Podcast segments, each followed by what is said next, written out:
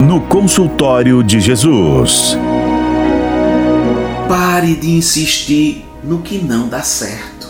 Você faz, faz, faz e nunca é reconhecida, nunca é reconhecido. Você termina sempre por amargar o gosto da indiferença e do desprezo.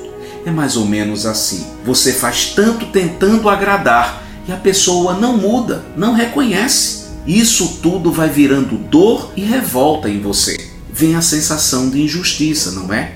Sabia que aconteceu algo do tipo com Jesus?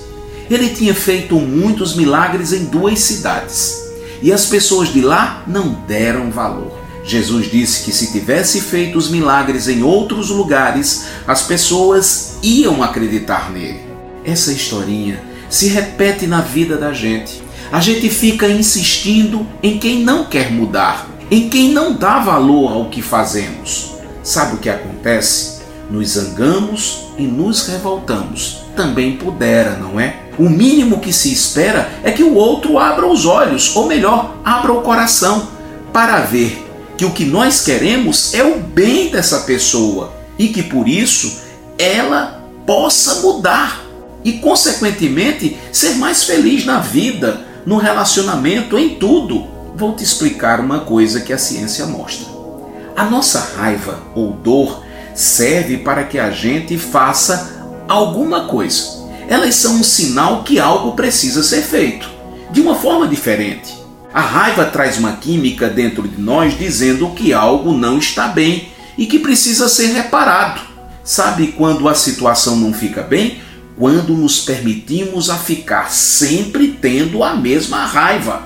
Aí isto faz muito mal para a nossa saúde. Então, nessas situações, o que a gente precisa fazer é parar e ver se vale a pena continuarmos a fazer do mesmo jeito pois ficar fazendo pelos outros e só ficar tendo raiva não vai nos fazer bem. Pense um pouco. Vale a pena ficar fazendo, tendo raiva e não vendo a mudança acontecer? Se a resposta é não, não vale a pena. Precisamos mudar o jeito ou parar de fazer o que não está dando certo. Você concorda?